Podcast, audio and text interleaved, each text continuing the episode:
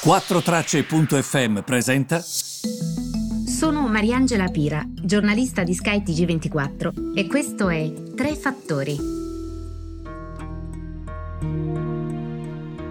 Benvenuti ai Tre Fattori del 30 aprile.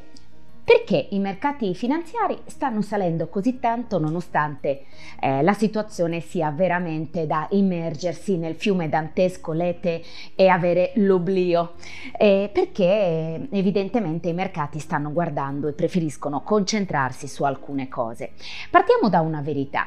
Questi mercati quando sono crollati a marzo ovviamente hanno scontato che ci sarebbe stata la moria delle vacche, quindi in particolare mi riferisco ai dati macroeconomici che stiamo vedendo eh, e anche settoriali, meno 5,8% il prodotto interno lordo in Francia, lasciamo stare il prodotto interno lordo italiano, quello americano meno 4,8% nel primo trimestre e nel secondo trimestre che è stato tutto fermo, cosa faremo? Probabilmente ruzzoleremo per le scale della cantina e questo i mercati lo hanno già scontato.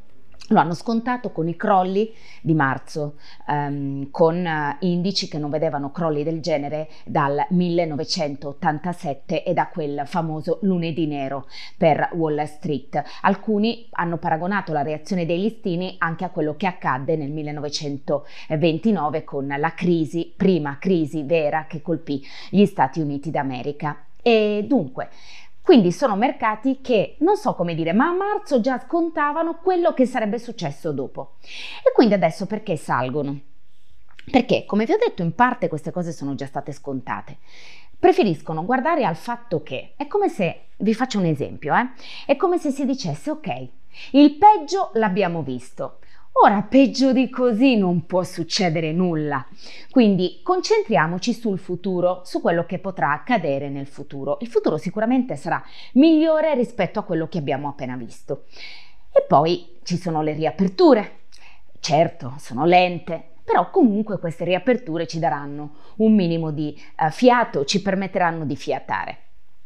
E quindi il mercato, come dire, si concentra su quello che sarà il futuro perché tanto il peggio lo abbiamo già visto, peggio di così non potrà accadere nulla. E questo è un po' il senso per cui i mercati probabilmente stanno reagendo meglio di come noi pensiamo. E um, un altro motivo è ovviamente questo nome, lo avevo già detto in uno dei miei podcast che mi richiama da fan di... Eh, eh, Game of Thrones, il trono di spade, un po' quei nomi, no? Remdesivir è il medicinale su cui sta lavorando il gruppo Gilead Science, scritto Gilead. Ebbene, eh, questo medicinale sembra che stia dando tanta speranza per il futuro, potrebbe davvero rivelarsi come utile alla sconfitta del coronavirus.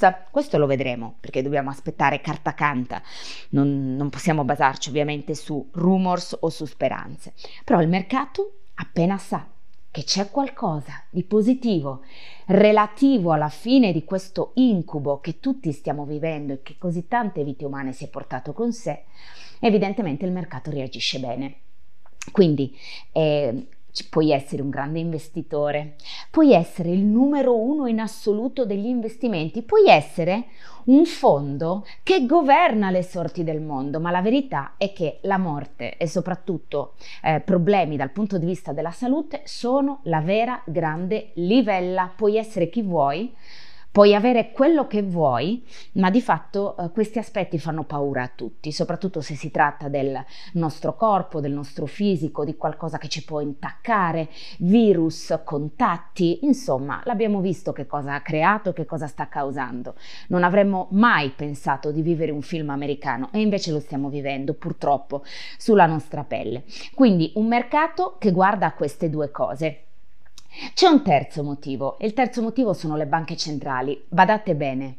Le banche centrali sono le uniche che in questo mondo stanno facendo qualcosa e quando mi dicono, beh però sai, la banca centrale americana, eh, caspita, quante cose sta facendo, per carità avete ragione, però la Banca Centrale Europea, tenete sempre a mente che non ha assolutamente il, man- il mandato di fare niente per le nostre finanze e per la nostra economia.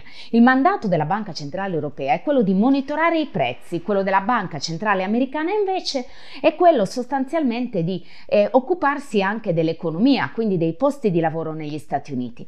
Quindi la Banca Centrale Europea sta facendo quello perché comunque anche il suo compito e sta facendo tanto, eh. la Banca Centrale Americana sta facendo tantissimo, ma la Banca Centrale Europea sta facendo molto di più rispetto a quello che dovrebbe fare. Quindi tra le due, se dobbiamo guardare a chi sta facendo di più rispetto a un'altra, ripeto, guardiamo sempre ai dati, ai numeri, non guardiamo ai gossip e agli articoli condivisi sui social presi da chissà quale fonte. Guardiamo ai numeri. La Banca Centrale Europea ha messo in piedi un programma, già quello di 750 miliardi, che è un programma immane rispetto a quelle che sono le sue possibilità, ovvero il suo mandato, quello che dovrebbe fare.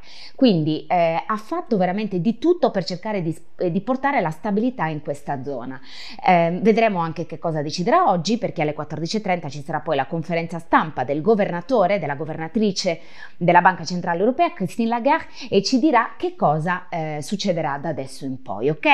Anche il fatto che compreranno titoli di Stato junk, quindi spazzatura, quindi non meritevoli di un investimento da parte di una banca centrale, perché questo vuol dire, è una cosa positiva, dai, ma che cosa possiamo pretendere?